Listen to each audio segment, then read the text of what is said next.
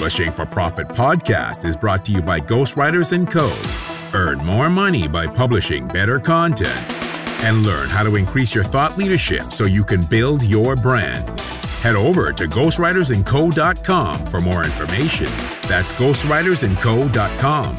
And now, your host, Joel Mark Harris.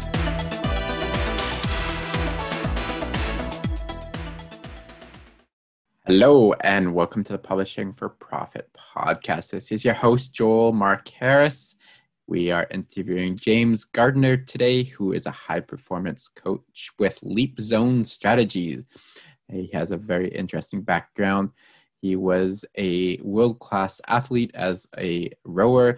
He got into acting, moved to New York, then L A, and then up to Vancouver.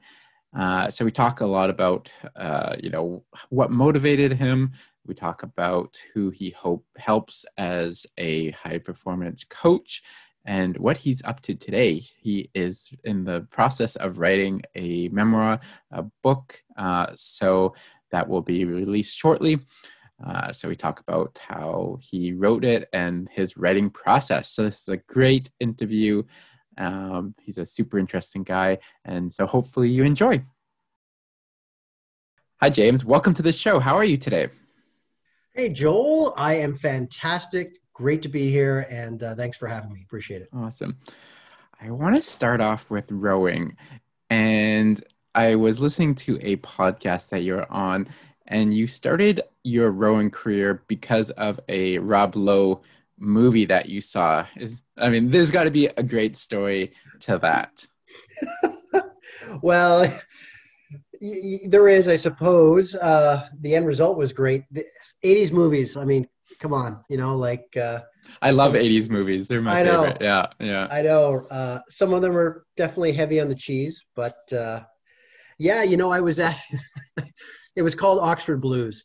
And okay. uh, and it's a story about uh Rob Lowe's character, who's this brash young American who who is a rower, and he he's a single rower, so he rows by himself, and he falls in love for this, you know, English lady, and wants to go to Oxford. And when he goes to Oxford, he learns and joins the rowing team.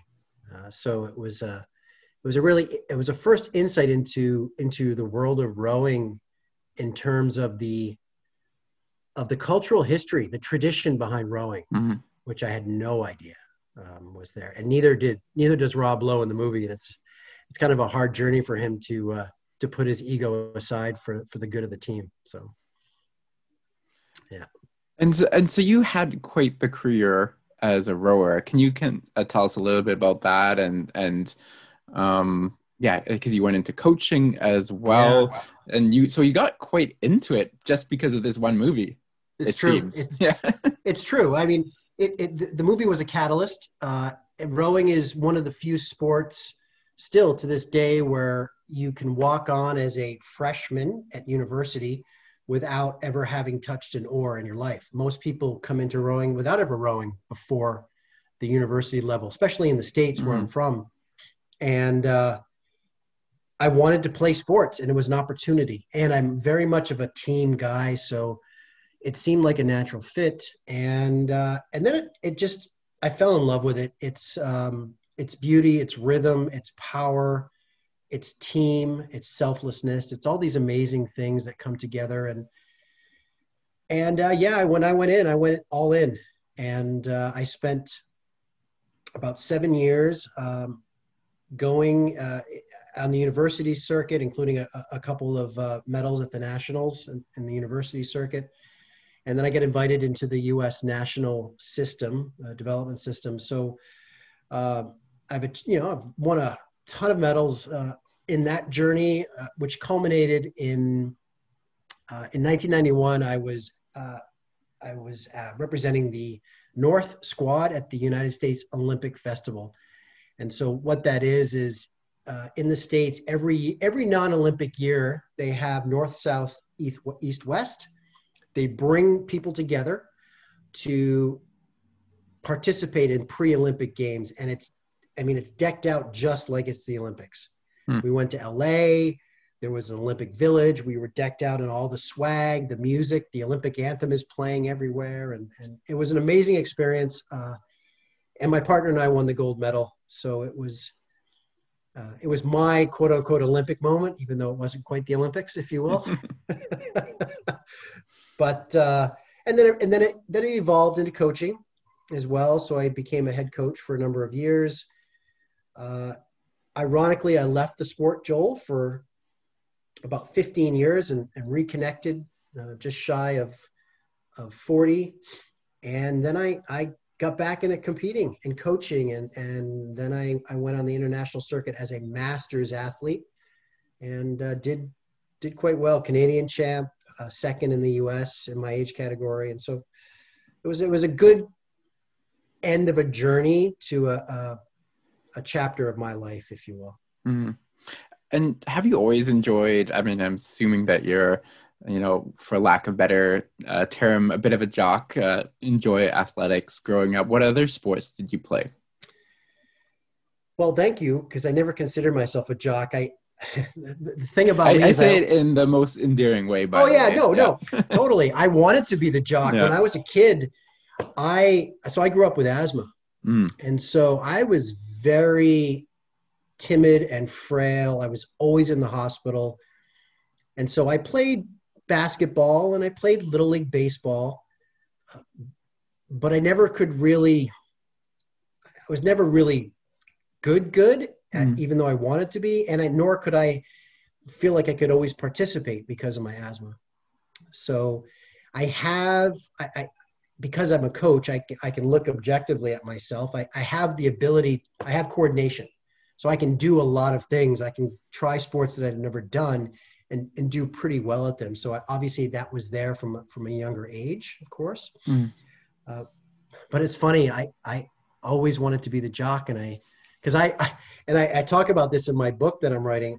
I, I assumed being a hero with being the, the jock who had the varsity jacket, because when I was in high school and even in middle school, that's all the girls would talk to with, with those guys, you know? So anyway, there's my and, jock story.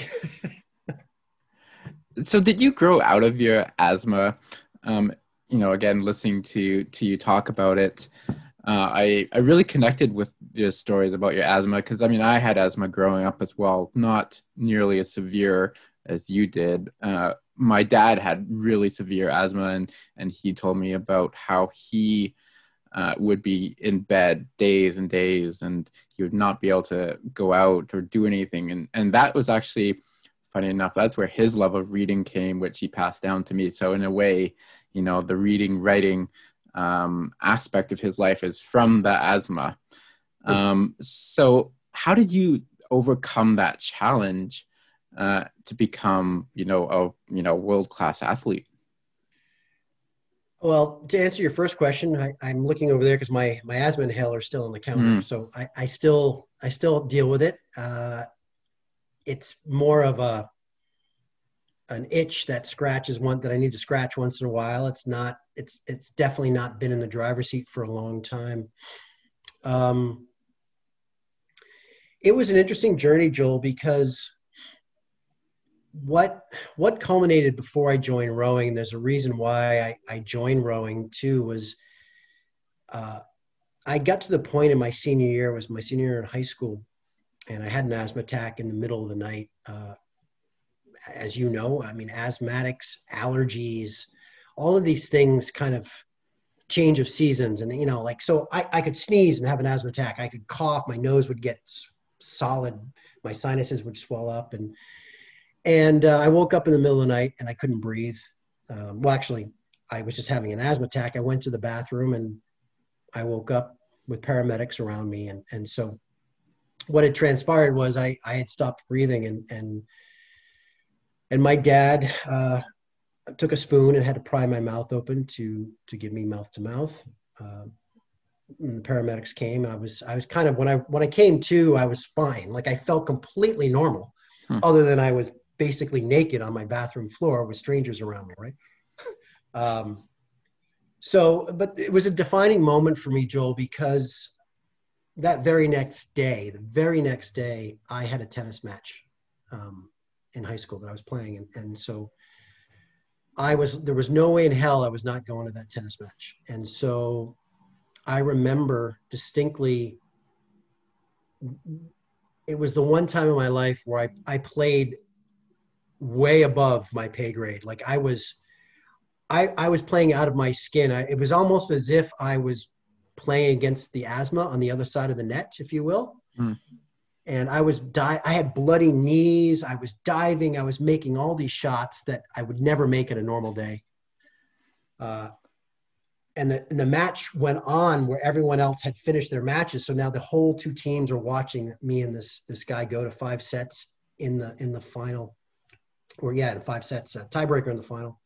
And I lost. And uh, to this day, though, it wasn't it wasn't a loss because I won. And and from that moment, I I vowed that I would never let asthma take control of my life again. And and that's why that summer when I saw Oxford Blues, I'm like, I'm gonna row.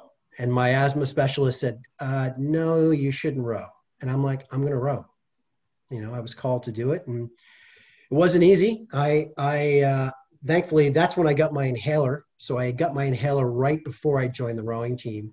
So that helped. Mm. I, you know, I would have it in my, my, my spandex, my tights, and I'd have it in the boat, duct taped to the side of the boat. And, you know, uh, and it was still a process because uh, I was still cardiovascularly weak. But what you would, you would ask, the question you asked in terms of how did I overcome it, it was the physical demands of the sport that strengthened my my heart and my lungs' ability uh, to, to, when I started to have attacks, they weren't as profound because my lung capacity was getting stronger. My heartbeat was getting stronger uh, and, and the ability to, to allow me to breathe even through an attack. So, and as that, as that started to grow and my fitness started to really peak, it, it just didn't seem to have a stranglehold on me as much, you know? Yeah. What is it that you really enjoy about rowing? Oh man, you got a few hours. I do. Uh, yeah, go ahead. Good. All right. You know, Joel, it's, I may be biased here, but I'm going to give you my opinion because you asked. Uh, rowing to me, rowing to me is the ultimate team sport. I don't care what anyone says. There's no timeouts. There's no offense, defense. There's no, someone can, the play's over here, so that person can fuck off, pardon my French, for two, for thirty seconds or for five seconds or whatever while the play's whistled dead. Um, you're in a boat. And when you're in an eight man boat, there's eight, there's nine souls, there's eight rowers and, and a coxswain. And every move is inextricably linked to the next. If you're off a millimeter, your partner has to compensate that and feel the boat and feel. And so, and you're on water and you're against wind and there's all these elements and you have twelve foot oars that extend out with all these variables. And so, and you're giving everything you have on it. It's like, it's like doing a, a, a leg, a thousand pound, thousand pound leg press on a tightrope. That's exactly the way to think of it. two hundred fifty times in a row. And so it's, it's such a, it's such a aggressive, violent sport in a shell of beauty and rhythm and a team dynamic where everything, once you step foot in that boat, ego goes. There's no, there's no room for it. Um, a rowing shell does not suffer ego. And, uh, you're in it. When you're in that boat, you're not in it for yourself. You're in it for the guy in front of you, the guy behind you, the guy up at the back of the boat, wherever it is. And that's what I love about it. It's, it's going into, into battle for the man next to you, not, not for self-glory, one hundred percent. So I think this is a good segue to my next question is, you know, obviously being a high performance coach, you coach a lot of, you know, high performers. Um, what is the um, similarities between rowing and business? Oh yeah, yeah. There's a lot, and and I was talking about this the other day on a show. Uh, there's no, it's not a coincidence that many Olympic athletes end up teaching leadership training, going in and working with companies, because when you, when you put on the hat of a high performance athlete or coach, you do things that are very strategic. Uh, there's a lot of moving parts. Um, it's understanding how things are positioned, how to get team buy-in and solidarity, understanding a common goal, creating a strategy for training, a quadrennial, creating a strategy for business growth, for a, creating an online program to, to coincide with a brick and mortar location. And, and you have to, you have to put on a strategy cap. It's, it's no different. It's, it's what is your end goal? Olympics. What is your end goal? Online program. Okay, then we go into periodization training. Okay, what's year one of a quadrennial? What's year two? And you map it out into quarters. Same thing strategically in business. Reverse engineer back. What's your, what's your year one objectives? Great. What's your, your quarterly objectives? Let's work back. What's the ebb and flow of training? And, and so here's a huge similarity is athletes, athletes train themselves, as you know, at a high level.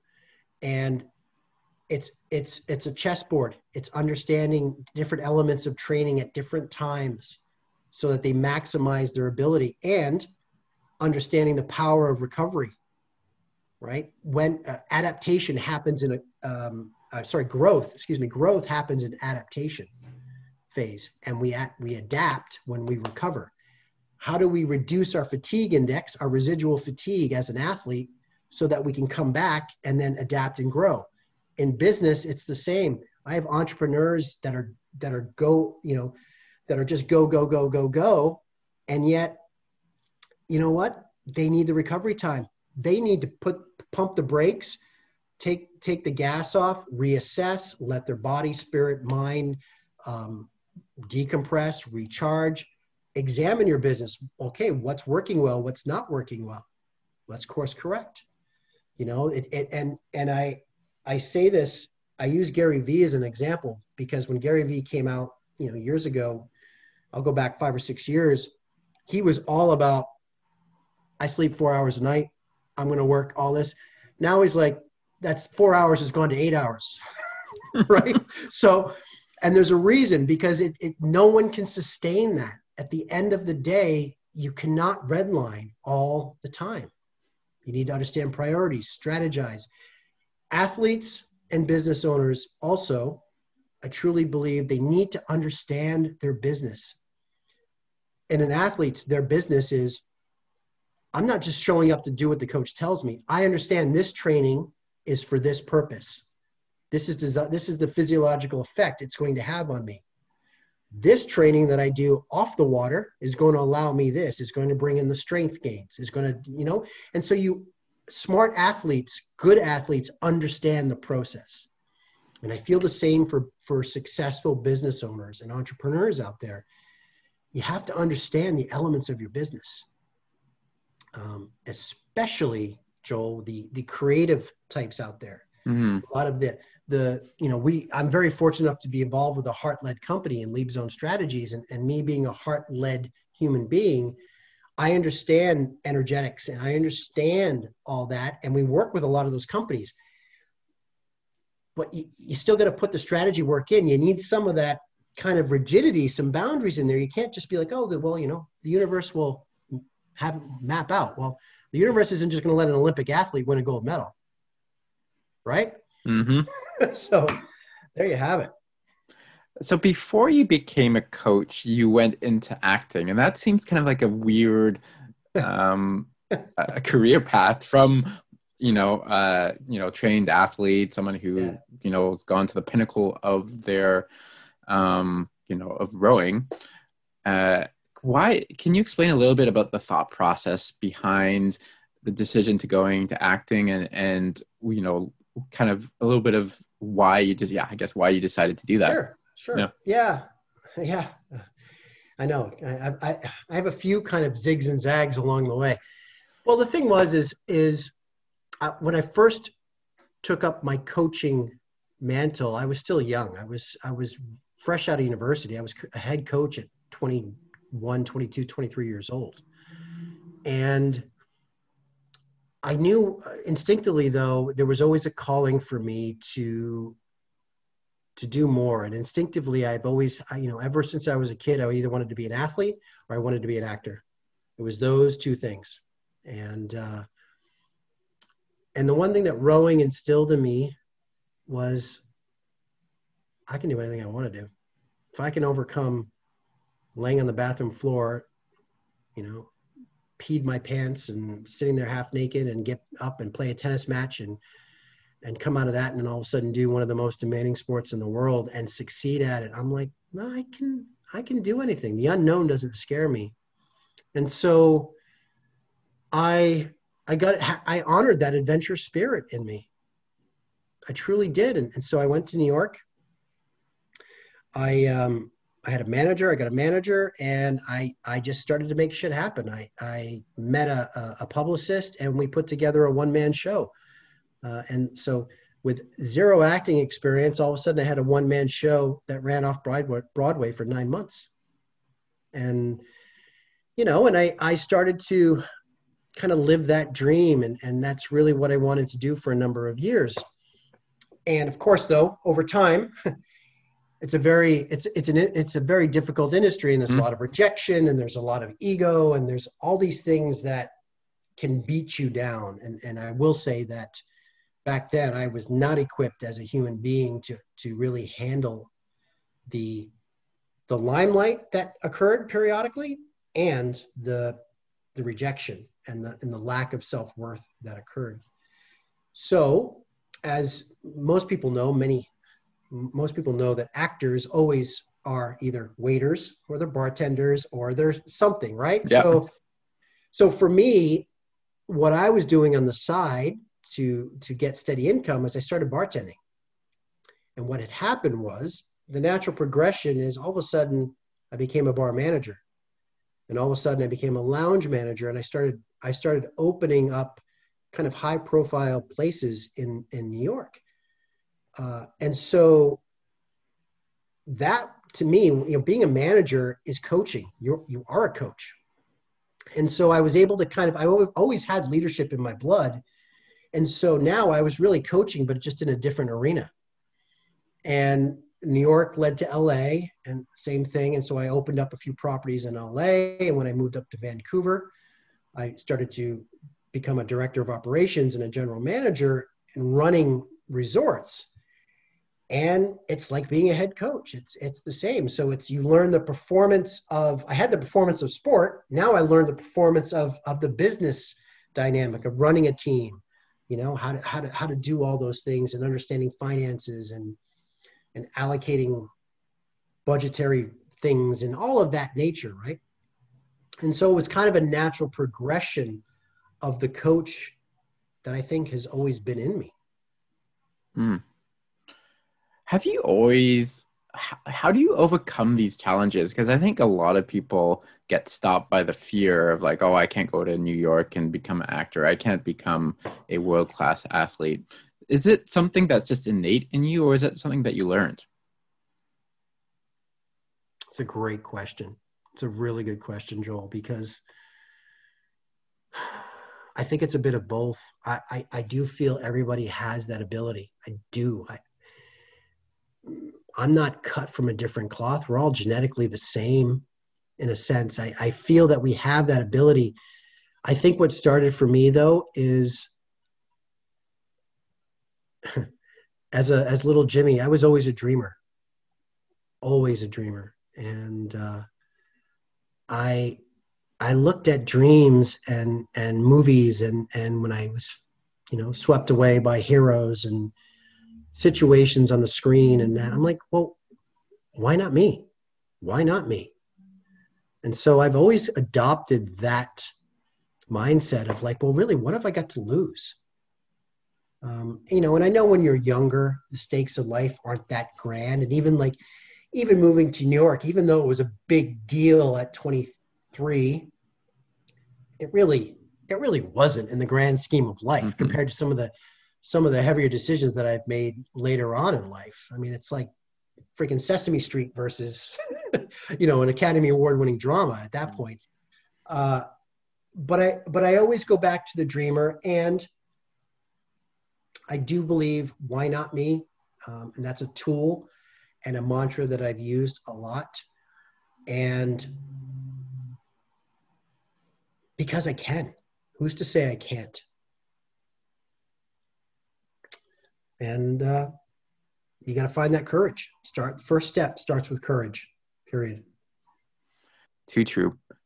So you, going back to, so you were a, a manager, and then how did you make the leap into a performance coach? Mm. For, for business and, and personal yeah. business development? Yeah.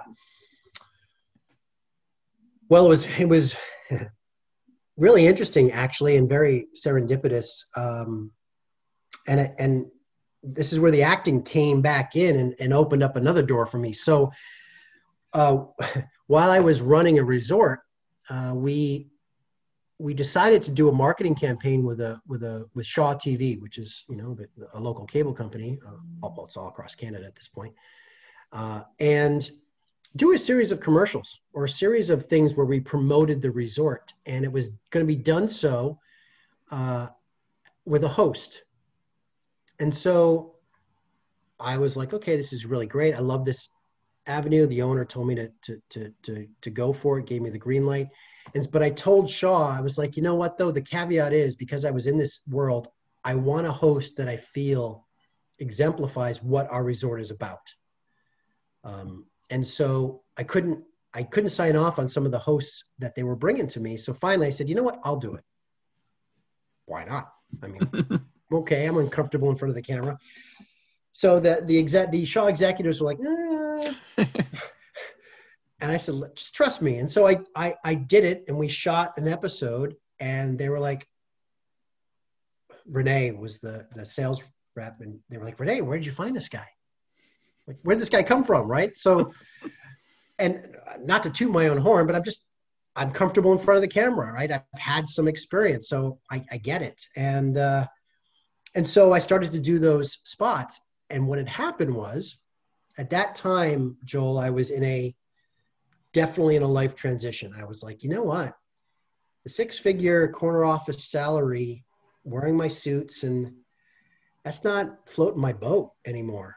And I, I was really wanting more of that personal growth, development, and inspirational content. And so to feed that and honor that creative spark, I said, you know what? Originally, originally I was going to do a podcast, actually, is what I was going to do. Mm.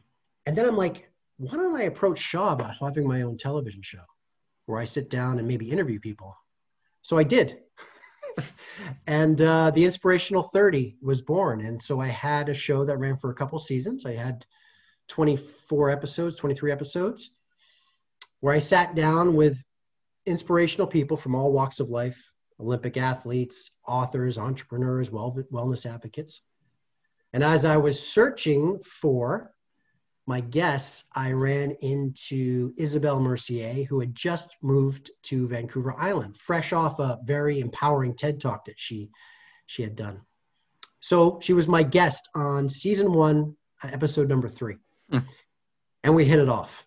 We hit it off, of course. And, uh, and lo and behold, I think it was uh, four months after the show aired, uh, I ended up working for her and working for Leap Zone company, uh, Leap Zone Strategies for her company, doing exactly that, taking my performance sport background, my performance business background, my and my inspirational self-growth and all that, and my acting experience, if you will, tying that all in. Because now I actually, when I work with clients, I do a lot of on-camera stuff with them, right? I, I help them with their videos and create scripts and content. And so it's all played out perfectly, which is beautiful when you think about it. Mm. You know? It kind of ties itself all together, right? All all your different um, jobs, all your different hats that you wore um, come into yes. play here, right? Yes, and and it it was, and I all roads lead to something, and and it was just it was a reminder to me of just that, and and I, I just, you know, I, I gave a lot of gratitude for that. It's like everything served a purpose. Um, you know, places that I lived, cities that I lived, mistakes, failing forward moments that, that led to different doorways of opportunity, or, or, or, you know, self-check-ins, get my head on straight and, and, and elevate myself. It all led to, led to where I am now, which is finally is, I can truly say, an amazing, an amazing place. And, uh, it, it took some, took some deep work though. Mm.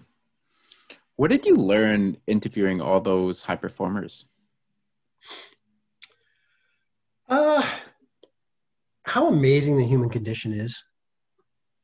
That is as, as how vastly different we truly are, and, and, and the way people view the world, the way that each of us handles hardship, pain, disease, victory, defeat, all of those things. At the end of the day though, you know, we're still a, we're still a soul, and we're a heartbeat. And I think, uh, I think that's the beauty of it, is that we're all connected, and, and, and especially in this time, you know, I feel like we've probably never been more connected with, with each other. And, and that's, that's a beautiful thing. Uh, when you can shift your perspective to what the chaos is surrounding us and realize, you know what, this, there's some beauty, there's some beauty in everything. Mm. And is there a typical client that you work with? Oh, uh, well, with Leap Zone Strategies, we predominantly work with with business owners or business startups. So it, it's it's geared towards that way, mm. uh, geared towards that. However, I always say, um, I, I ultimately I never coach a business. I coach people. I coach the person behind the business. Uh, mm. We a brand is built on someone and somebody's energy and their personality, and and. So we are in the business of making human beings better. And uh, in terms of clients, uh, you know, it's, we have a cross spectrum. We, you know, we uh, are predominantly business heavy. Mm-hmm. We don't do, we don't do a lot of executive style coaching or life coaching. Uh, we have some clients that, that seek that. Usually that's part of what we do with our business, our business sector. Gotcha. Mm-hmm. And is there a roadblock that you commonly see people come up against, and, and how do they uh, overcome those? Yeah, well, there's definitely a, there's definitely a few uh, for sure. Um, wow. How do I narrow that down to a, a potent couple? Uh, well, yeah. So business owners, many business owners are not clear on how to how to accurately differentiate themselves from their competitors. Mm. And at Leap Zone, we use the term brand D N A, which is which is a, a, a series of markers, cornerstones uh, that we put together, that we work with clients to understand, because it becomes a it becomes a Rosetta Stone, a language marker that creates congruency in everything they do. Because ultimately you can have the best product under the sun. If you can't actively convey that and convey how that product is different and why someone should desire to work with you regardless of price, you're setting yourself up for failure. So clear, concise language is huge, because many human beings, many of us don't necessarily like to talk about ourselves. So they don't want to, they don't want to embellish. They feel like it's, oh, it's my ego. And, you know, it's, it's, it's learning to, to coax that out of, to say, hey, you are unique. Mm-hmm. We need to, we need to create that uniqueness to the language, which, which, uh, which, which will serve your, your client base. So that's a big thing that I see. Uh, the second one would be a lot of people are not crystal clear on whom they're talking to, their ideal clients. So we use the term, the jungle, and a lot of times, especially business owners that are startup, they want money. Hey, I gotta, I gotta, I gotta take people in. I'm not going to turn away any business. And so they just start speaking to the entire jungle. And, you know, if they can get clear that, you know, my services can best serve a lion, a tiger, and a giraffe. And I understand equivocally what, what each of those three, three animals, what their pain points are, what their client avatars are. Then when I do my marketing, I know how to speak to that lion, which is going to be different than how do I speak to the giraffe and how do I speak to the tiger. So ideal clients, um, and the power of saying no. There's so much freedom in saying no. These are my boundaries. These are my clients. This is my time. I honor myself. I'm not going to work twelve hours every day, right? The power of no and creating boundaries is huge. Mm. I think that, uh, you know, figuring out who you're talking to and who, like you, who, how you are uh, different from your, you know, competition. I think that's super important, you know, especially now where, you know, uh, you know, the economy is just growing and growing, and, you know, you can hire somebody in Asia, you can hire somebody in South, you know, South America, Europe, you know, there's no limits to who you uh, can, can hire or who you can uh, work with. And so I think that, though, you know, it, it's very hard because now instead of competing with, you know, somebody in Vancouver, let's say, or Vancouver Island, you're competing against the whole world. And that's very daunting, I believe, for business owners, because, you know, they have not just uh, distinguished themselves from, you know, their competition in locally, but globally as well. Espe- yes, Joel, one hundred percent, especially now that the rules have changed, where now everything is remote. And, and now it's like, you need to, you need to speak, you need to speak clearly, uh, concisely, impactfully, um, and, and really get to the emotional thread of, of your client. Because people, at the end of the day, people work with us, people work, people buy, whatever it is, they, it, it's through emotion. Mm. Are they emotionally there? They don't buy with their intellect, they buy with their heart. And so, uh, you have to find those clear ways to, to have that communication and, uh, and own it. It's ownership. You need to own your identity that you're creating, just, just like the personal brand walking around. So, you know, the, it took a while, and the James Gardner that you see now is the same James Gardner you'd see at Starbucks, or the same James Gardner that's coaching a million dollar client, or the same James Gardner that's at the gym. You know, there's, there's no differentiation. It's like I've shown up and, and owned who I am now. Yeah. So how do you work with clients typically and get to where they want to be? How do we work with clients and get to where they want to be in terms of uh, achieving goals? Yeah. Or? Like, I mean, how, you know, if somebody comes to you and says, you know, I'm not sure where my brand position is, you know, I'm, I'm unclear about what we represent. What are some concrete ways that you work with them to, you know, help them, you know, see those markers and, you know, sure. you know, sure. in the pathway? So you just said it right there. Oh, well, I'm unclear of something. And, and at the end of the day, I think, step number one that we work with every person that we work with, business, personal, doesn't matter. We have to get clear it, on what it is we want. Mm. Human beings tend to get caught up in the how. Well, I, can't, I don't want to do that. I can't do that. I can't do that. How am I going to do that? How am I going to move to New York and be an actor? Uh, no, it's just, I, this is what I want. And so we always say, once you get crystal clear on what you want, the how will show itself. So it, it, that would be the first thing. Uh, and then it is breaking it down. It is reverse engineering. Once you're clear, I have a client that wants a bucket list. I want to climb Mount Kilimanjaro when I'm fifty. Great, clear. Reverse engineer back. When's the time frame? All right, in eight months. Okay.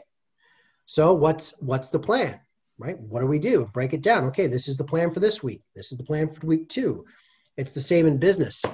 I want to, I want to create two new program offerings uh, in, in, you know, in, in this year. Okay. So great. When are we going to launch? Okay. Well, quarter one is going to be this. We have to create this type of thing. And you break it down into its smallest bite-sizable chunk that you're going to eat the elephant. It's no different. Um, and just taking the very first step, uh, whatever step that is, because, you know, I think we, we all know that first step sometimes is the hardest. We're, we're creatures of momentum. Yeah. And businesses thrive on momentum. And so momentum doesn't have to be these big needle movers. It can literally be a baby step. And, and, and then it's inertia. And then you start to trust, you start to trust the work. And that's a huge component of what we do.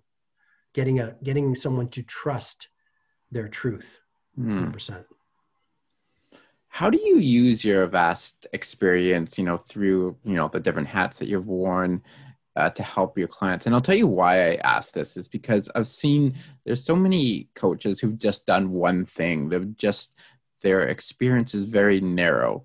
And it, and it strikes me that it's, it's hard to be a coach when you just have a very narrow experience.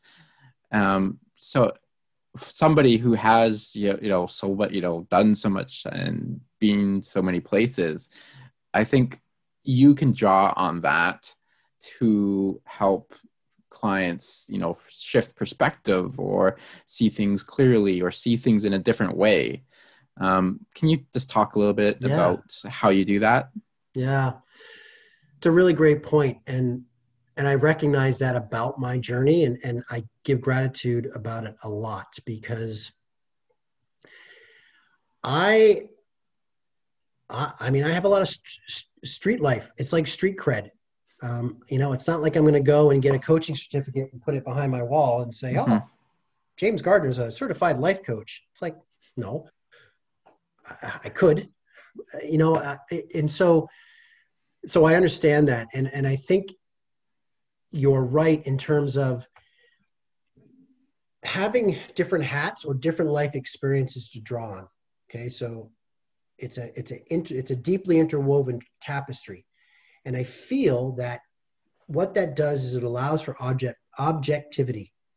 So I can come at situations with my clients from a mul- multiple angles of understanding and awareness or, or intellect to, to see, okay, how am I going to tackle this? Or how, how am I, she's not, you know, he or she's not understanding this. Okay.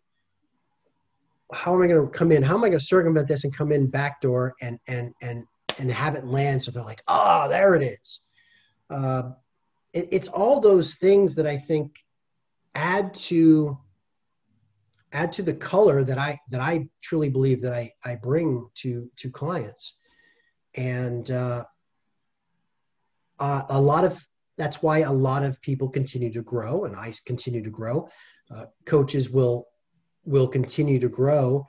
And I have, coaches have a bookshelf with all their books, right? And I have one over there, I've got my books. But what you don't see is I have a bigger bookshelf, which is truly a book of life.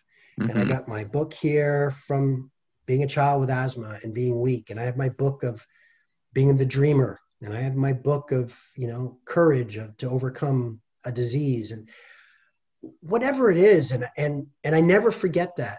Uh, so I, I, I just, I don't know how I paint that brush with my clients. All that I know is it's there. And that library serves me um, to, to, give clarity to my clients. Yeah. Mm. And to inspire and to just say, why not me? Yeah.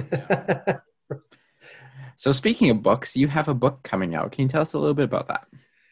Yes. Uh, thank you for asking. Uh, it's been an amazing process, Joel. I, I'm, I'm still in the editing phase. Uh, it's called uh, Conscious Warrior, Going All In With Love. Mm.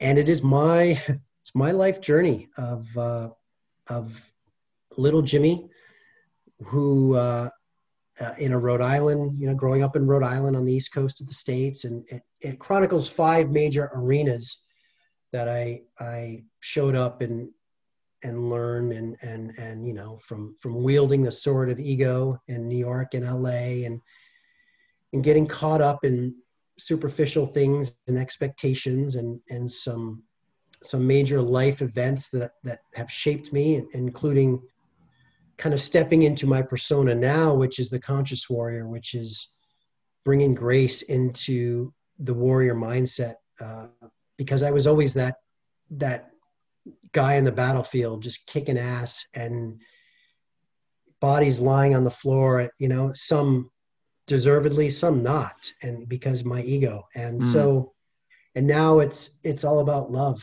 And so I'm still, I'm still that epic human, and yet I do everything with, with grace and love. Uh, so it's that journey, uh, and culminating in, you know, in a, in a, in a, an event where I decided to, to leave my family, to honor my truth, and to really, well, to, to unpack and true and f- go into the jungle, as I say, and find my truth, and uh, emerge two and a half years later into who I am now. And uh, yeah, and it's, it's, it's my story. So it's, uh, it's told with uh, different voices of my life. There's little Jimmy's voice, there's Jim's voice, and then there's James. You know, it's this evolution of, of my soul. Um, and uh, I bring in the dreamer, I bring in the inner child. And, and so it's, it's really been an amazing process of reconnecting for me too. Mm. Uh, and, and, I, and that's been the most fun for me as well. So, and so what were the five arenas that you talk about? Yeah, it, it centers around the areas that I lived. So it was Rhode Island, mm. there's New York City, there's L A, there's Vancouver, and then there's Vancouver Island. Hmm. And in each of those arenas, the warrior went in. I waged war, metaph- you know, metaphorically in terms of battling life and edu- and learning things and gaining scars and, and, and you know, um, amassing superficial expectations and creating a false persona over the years. And, and so, you know, I, I talk about in the book where the moment I, the moment I moved to New York was the moment that I said goodbye to little Jimmy. It was mm. the moment that I lost my innocence. And, uh, and over the years, I, you know, it's, I, I get emotional talking about it. I, you know, that, that fissure just grew wider of my authentic self, of who I thought I was, who I was destined to be, and the type of person, and the person that I was.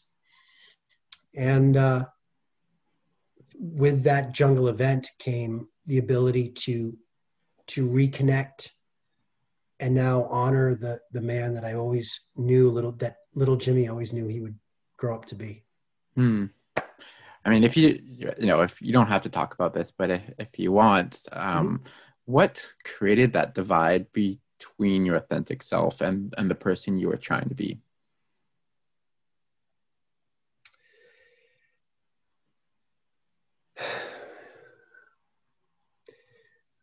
I think my unanswerable question, we all have an unanswerable question, and mine is, can my dreams be reality? And I think it was the, that coupled with my adventure spirit to seek and to be curious in life and to never settle, uh, yet, yet, when you, when you step on stage, when you step on the stage of life, and when I stepped on the stages of New York and I started to model and I started to get accolades and then run these resorts, and, and the attention grew, and, and the ego, ego responds well to attention. And then I started to want to become things and have things for all the wrong reasons. Um, I, I, you know, I, I wanted to be an actor because I wanted to make people feel and, and, and cry and laugh and escape the mundane.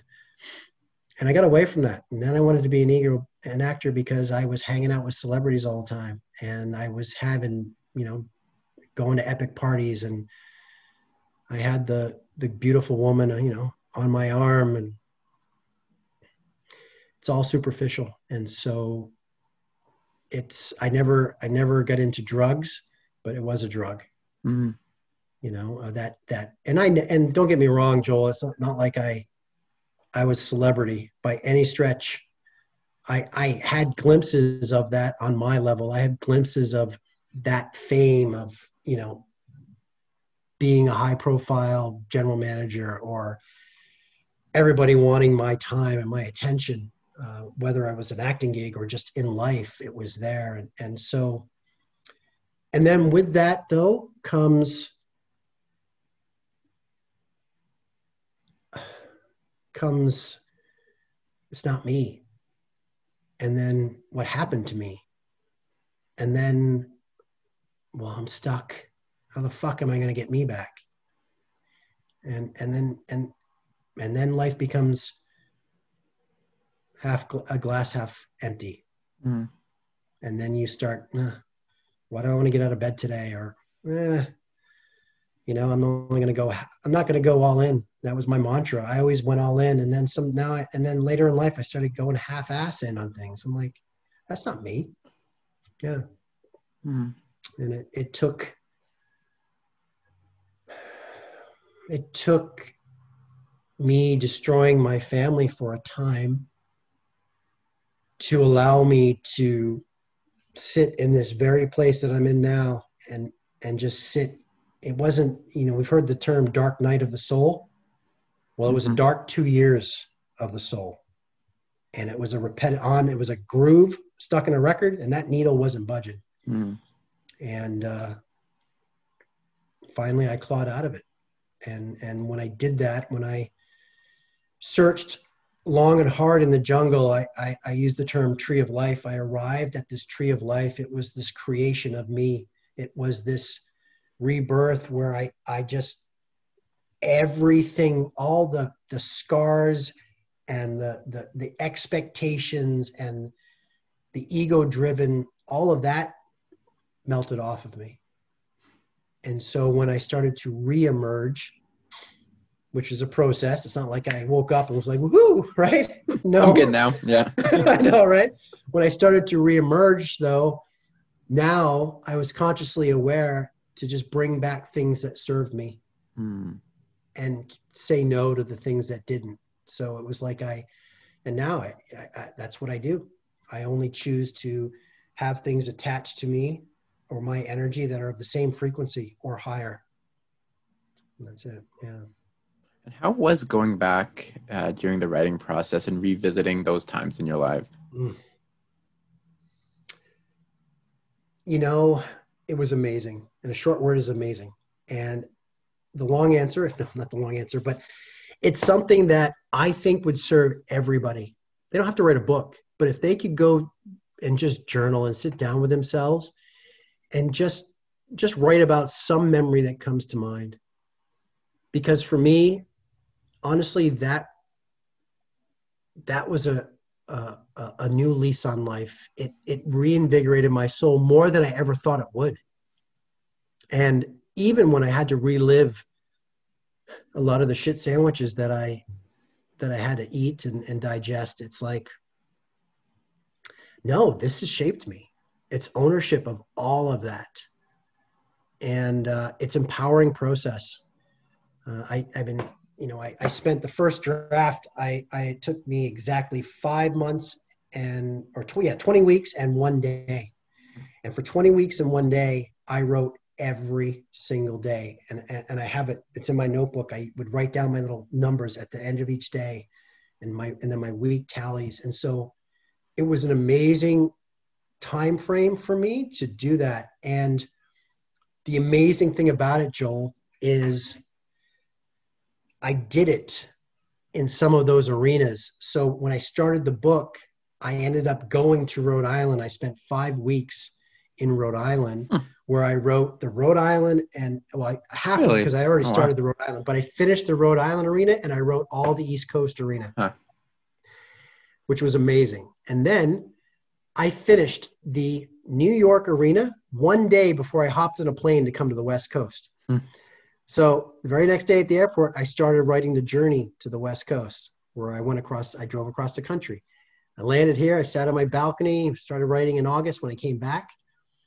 And now I was writing L A. I was writing Vancouver, coming up to Vancouver and, and all of that. So it's been a very, a very serendipitous moment, so much so And and I, I couldn't make this shit up if I tried. The twenty weeks in one day that mm. I finished. Well, a year ago, November ninth, uh, sorry, November second, twenty nineteen was when I stepped out uh, into the James Gardner who I am now. Hmm. I finished the book exactly on November second, twenty twenty. Hmm. Wow. On my, on my kid's life, I, I talked about it on social media. I didn't plan it that way. I did not plan it that way. It just happened. Hmm. So, uh, so that was a long win to say amazing experience. If anybody, you don't have to write a book. You just need to write. It's a window to your own soul. It's a way to, to self-love, to, to reconnect to the inner child that I think a lot of us lose when, when life, when real life comes calling, and it doesn't have to be that way. It doesn't have to be that way. What inspired you to start this book in the first place? It was a podcast. I think it's probably the podcast that you listened to. Was it the Obstacle Course podcast? Was that the one that you listened yes. to? Yes. Yeah. Yeah. Mm-hmm. Yeah.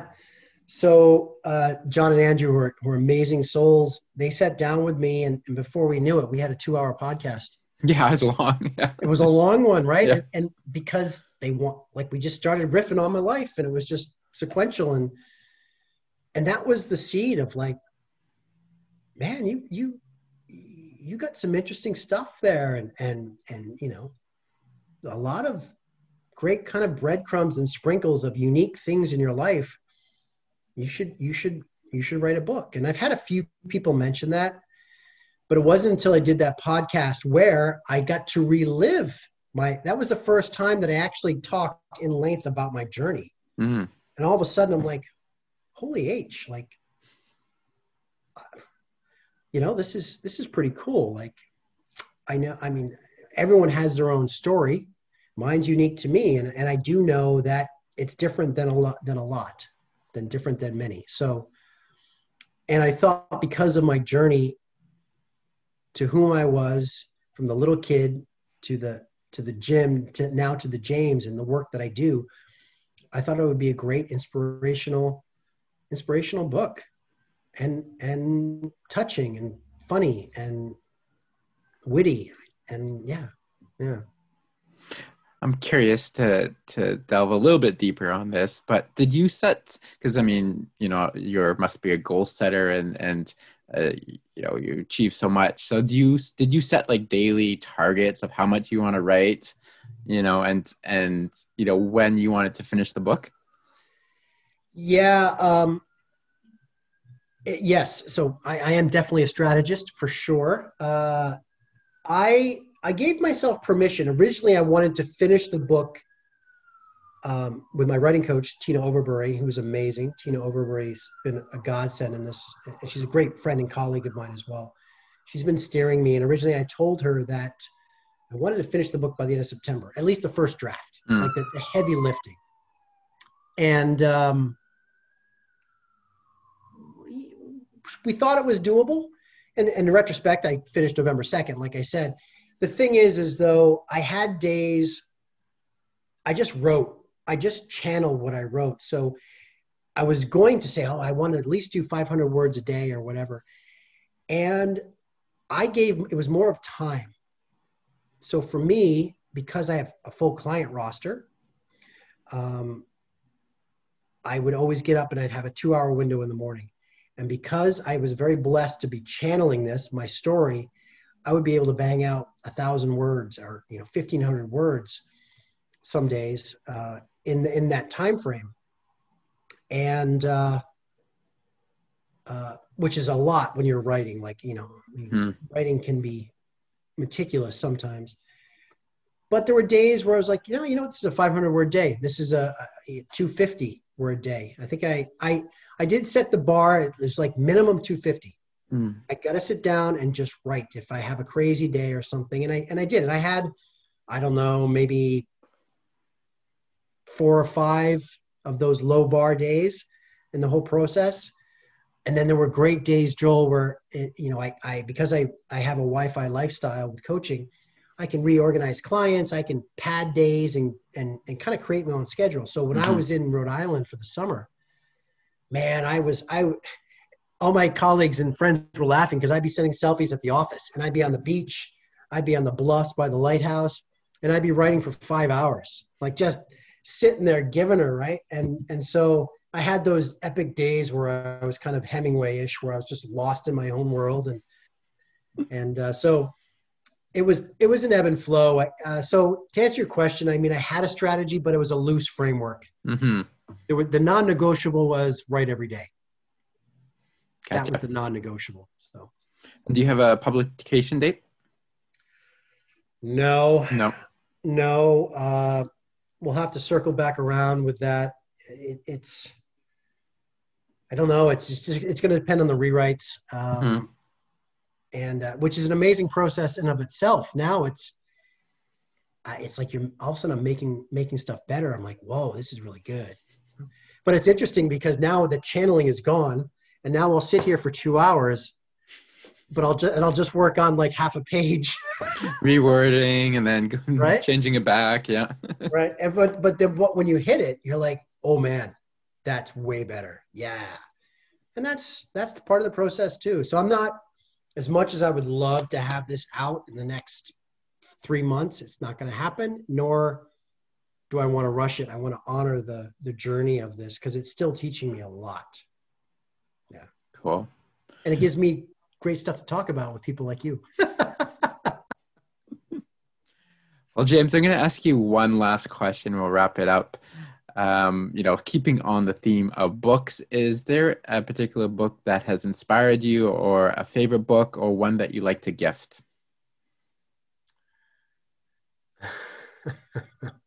You can name a couple if you want. Yeah, I'm looking, I'm looking over there because I'm looking at my bookshelf. So, well, the inner child in me who never leaves my side now, um, I would gift everyone a copy of a book, an, a, a, A non, no one knows this book. It's called Scuttle the Stowaway Mouse. Hmm. And it's a picture book about a mouse who wanted to go on a pirate adventure and got himself mixed up with a bunch of wharf rats and and ended up saving the day and becoming his own captain on a pirate ship.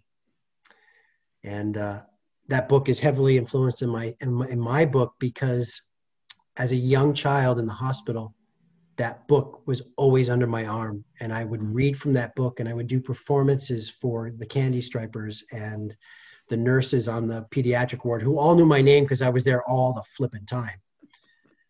So that book was super inspir- super instrumental in me standing here today. Um, obviously, that would be my inner child pick. Um, you know, I'm going to go back to Think and Grow Rich. Mm, classic.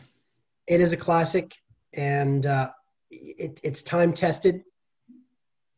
Time-tested.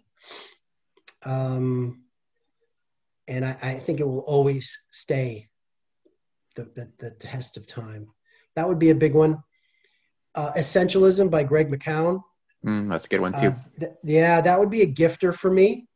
Uh, I, I feel that... Uh, there's a lot of power in the simplicity and understanding what serves one and what doesn't and, and what we really need and how finding out what we need and, and diminishing some of that can really increase our units of happiness. That would be a big one. And I'll lastly say, this is a good book, but I haven't finished it yet, so I, I won't. I won't, I won't pitch McConaughey's book because I haven't finished it, but it's flipping amazing. Okay, yeah, I've uh, I have it to read for sure. Okay. It's on my yeah. to read to to read list. And I, you know what? I'll do. I'll stick with that. Okay. Because I'm halfway through, and there's a ton of value in there. It's a great read. It's a great unique lens on life, and uh, and very similar to what we what you asked about writing for me and the journey and, and when I'm talking about journaling, it stems from him, his thirty-five years of keeping journals, I think it was, of all his just musings. Yeah. And and there's a lot of power in, in just getting stuff out of our noggin and down. So yeah, definitely that for sure. All right, that's a great place to cap it off. James, where can people find you? Sure. Uh, James Gardner, obviously, uh, leap zone strategies dot com. Uh, we can also find me on Facebook, James Gardner. I have a uh, public figure page and a personal page, of course. Instagram is James Gardner underscore, underscore, underscore. I think it's three. It has to be three, three underscores because that was the only way you get James Gardner. So, uh, but obviously James Gardner's out there. Yeah, I know, right? There's, there'll be, uh, there's keys in there like rowing and leap zone, and you'll find the James Gardner you need to find. So yeah, absolutely. Perfect. Well, James, thank you so much for your time, for sharing your stories. They are super impactful, um, and have a great day. Thank you, Joel. I really appreciate uh, sharing me, giving me the space and allowing uh, to me to show up and be heard and seen. Thank you very much. Thank you for listening to Publishing for Profit. Please like and subscribe on iTunes, Spotify, or wherever you get your podcasts.